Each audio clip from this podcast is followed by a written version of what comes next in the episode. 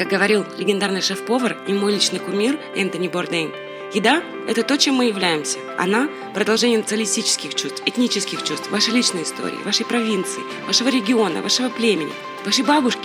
Она неотделима от этих вещей с самого начала. Добро пожаловать в подкаст «Каждое блюдо – история» о месте еды в нашей жизни и ее значении для наших предков.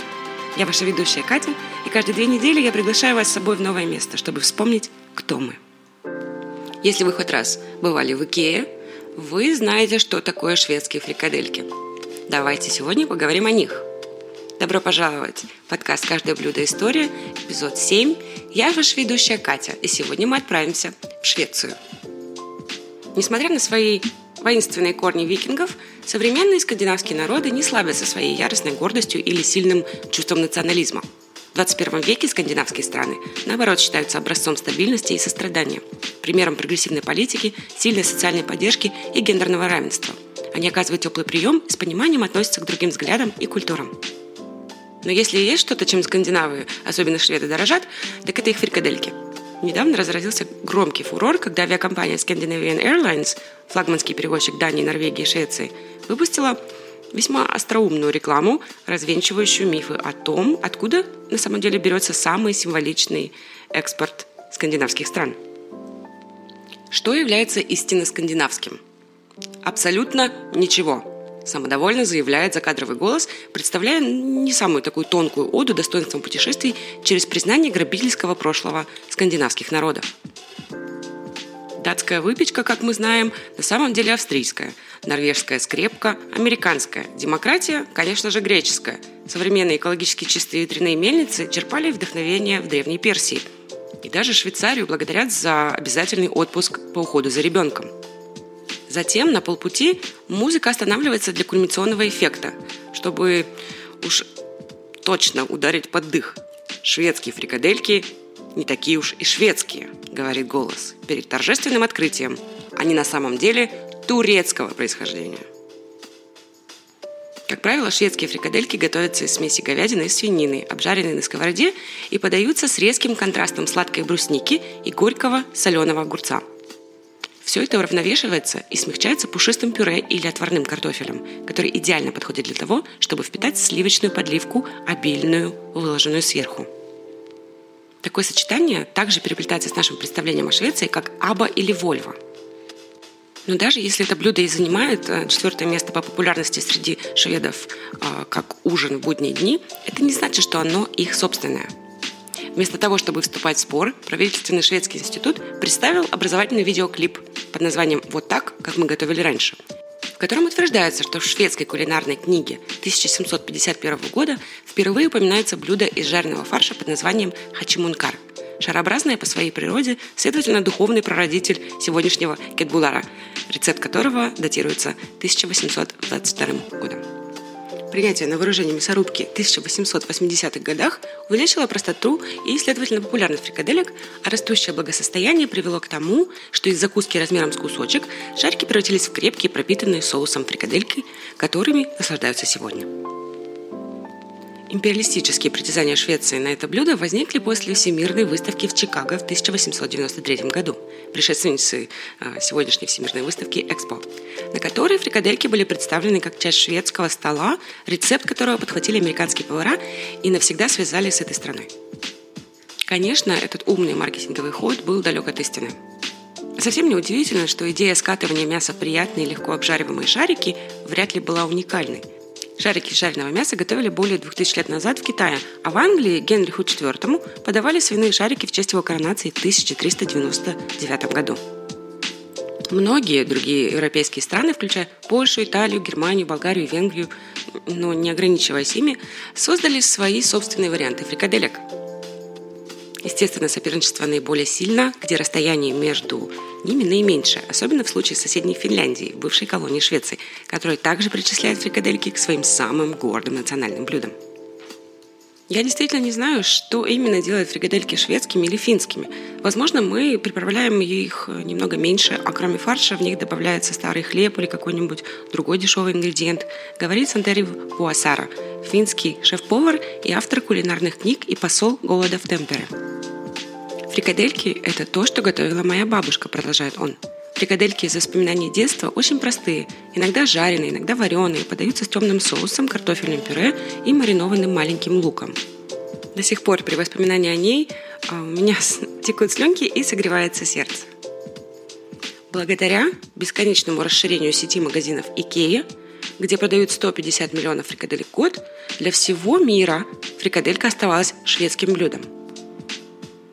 До тех пор, пока в 2018 году на официальном аккаунте Швеции в Твиттере не появился очень неожиданный твит, а, в котором, к радости всех турков по миру, было заявлено – Шведские фрикадельки на самом деле основаны на рецепте, который король Карл XII привез домой из Турции в начале XVIII века.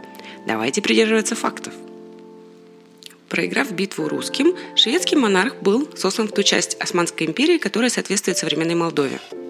Там он приобрел вкус кёфте – средиземноморской фрикадельки, которая была включена в имперскую поваренную книгу османов еще в 15 веке. Когда пять лет спустя Карл вернулся в свою собственную империю, он взял рецепт, а также кофе и капусту, потому что они ему понравились и в качестве средства укрепления дипломатических отношений. Это провозглашение 18 года вызвало такое же недоумение и абсолютную злость, как и недавняя шутка Scandinavian Airlines. Похоже, какими обходительными и утонченными ни были шведы – Некоторые из них по-прежнему ужасно привязаны к своим круглым мясным шарикам. В ряде забавных стереотипов часто есть э, доля правды. И тот, в котором говорится, что Швеция – страна, любящая тефтели, не ошибается.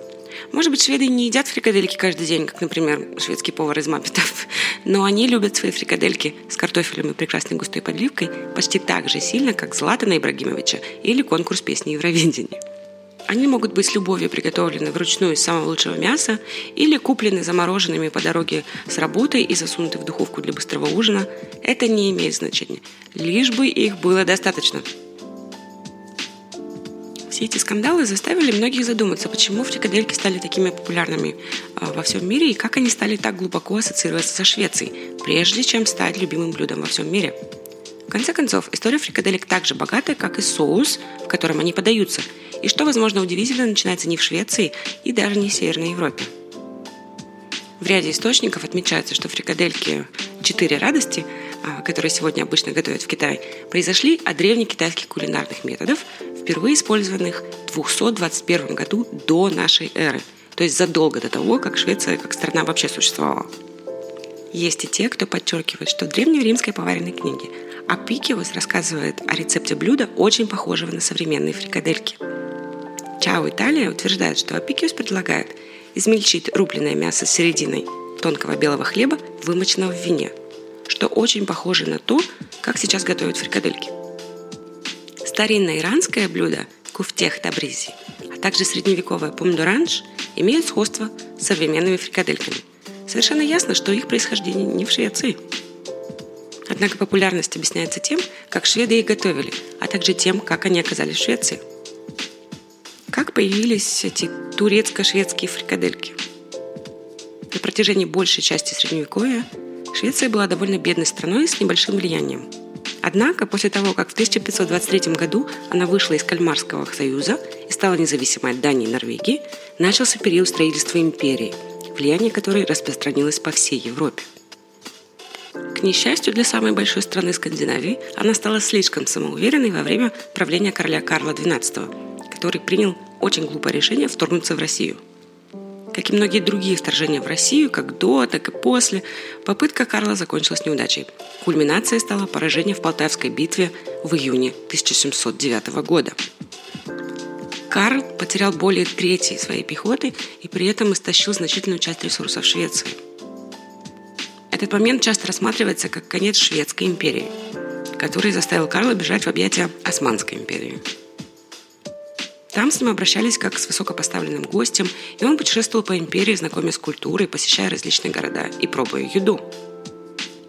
Особенно ему понравилось блюдо, которое очень напоминало современные шведские фрикадельки. Они так ему понравились, что когда он наконец вернулся в Швецию спустя пять лет после изгнания, он привез рецепт с собой. Карл ел их с кофе или другими напитками скорее как закуску, чем как еду. Несмотря на бегство из Швеции, он все еще был королем и, как это часто бывает у людей, они копировали короля.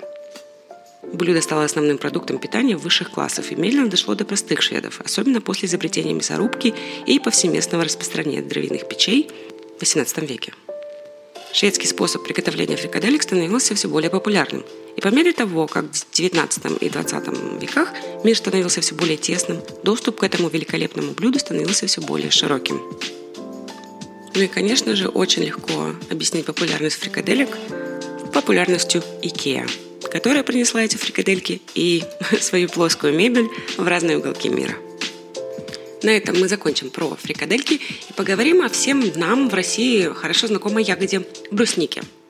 Брусничный соус или варенье – это неотменный спутник фрикаделек, так же как картофель в виде пюре или просто отварной. На канале я расскажу вам, как это все приготовить. Ссылки на канал и на сайт, где вы найдете все рецепты, в описании этого эпизода. Итак, брусника – это вкусная красная ягода, и она является основным продуктом питания в некоторых частях мира, и не зря. А, нам она все знакома, конечно же. Брусника является основным продуктом в Швеции, и если вы откроете холодильник в большинстве домов в Швеции, то наверняка найдете там банку брусничного варенья. Брусника – это красная ягода диаметром около 50 мм. Перед тем, как появляется ягода, появляются маленькие колокольчатые цветы от белого до розового цвета – Растение относится к тому же семейству, что и черника и клюква. Брусника растет на низких темных вечно-зеленых кустарниках и распространяется подземными стеблями. Растение очень похоже на чернику, но с более темным и блестящими листьями. Если вы не видели ни черники, ни брусники, вы можете описать это растение как тимьян, но с более толстыми стеблями и большими листьями. Брусника растет в бореальных лесах России, Скандинавии, Аляски, США и Канады – в общей сложности бруснику можно встретить более чем в 20 странах. Растение может выдерживать температуру ниже 35 градусов. Однако ягоды и цветы не выдерживают таких низких температур, поэтому это негативно сказывается на урожае. Свежесобранная брусника очень кислая и довольно терпкая, но с небольшой сладостью. Вкус очень похож на клюкву. Большинство людей не любят бруснику в сыром виде, поэтому ее почти всегда подслащивают тем или иным способом – в Европе бруснику выращивают редко, скорее всего потому, что финансовый стимул недостаточно хорош. Просто дешевле нанять сборщиков дикой брусники вместо того, чтобы ее выращивать. В Канаде и северных районах США бруснику выращивают, но это не основная отрасль. Как и чернику и другие дикорастущие ягоды и грибы, бруснику в Швеции можно собирать бесплатно в соответствии с правом общественного доступа. Сбор брусники и других ягод популярен в всей Скандинавии и, конечно же, в России – Недостатком является то, что это очень трудоемкое занятие, и после того, как вы целый день будете наклоняться над низкими брусничными кустами, у вас обязательно будет болеть потом спина. Для облегчения сбора используется специальный инструмент. Гребень на этом инструменте отделяет ягоды от кустов, практически не повреждая растения и ягоды. Поскольку брусника довольно твердая, она выдерживает этот процесс. Недостатка в способах ее применения нет. В Швеции, например, бруснику употребляют практически только в виде варенья – в России, конечно же, это в виде морса. Брусничное варенье обычно подают к традиционным блюдам, таким как воскресный бифштекс, знаменитые э, шведские фрикадельки, оленина, а также по утрам, например, для заправки для каши. Проще говоря, э, бруснику можно использовать в любом рецепте, где обычно используется клюква. Вкус и текстура достаточно близки, поэтому большинство рецептов получаются потрясающими. Так что пироги, лимонад, джемы, напитки – это все отлично подходит. При этом большинство шведов придерживаются особых традиций в отношении брусники. По крайней мере, 90% брусники они употребляют именно с фрикадельками. На этой ноте я заканчиваю наш мини-экскурс в историю шведских фрикаделек, а вас приглашаю изучить видеорецепт фрикаделек, брусничного варенья и картофельного пюре на YouTube-канале Чаркас русском. И приготовить все это самим. Если вам нравится мой контент, пожалуйста, поддержите меня лайком, подпиской, комментарием и репостом. Также следите за анонсами в Инстаграм – и подписывайтесь на подкаст, ставьте мне оценку, это действительно помогает. В описании этого эпизода вы найдете ссылки на все соцсети, и на любой из этих платформ вы можете отправить мне сообщение, оставить комментарии о блюдах, о которых вы хотели узнать в будущем. Также можете поделиться личными семейными историями, традициями, рецептами. Большое спасибо за внимание. Питайтесь хорошо, тренируйтесь тяжело, любите кошек. А также, пожалуйста, перерабатывайте ваш мусор, где возможно. И, как всегда, где бы вы ни находились в мире, я надеюсь, что вы здоровы и вы в безопасности. Пожалуйста, вакцинируйтесь, продолжайте носить маски, берегите себя и окружающих. Пока-пока, а я вернусь 9 декабря с новым путешествием.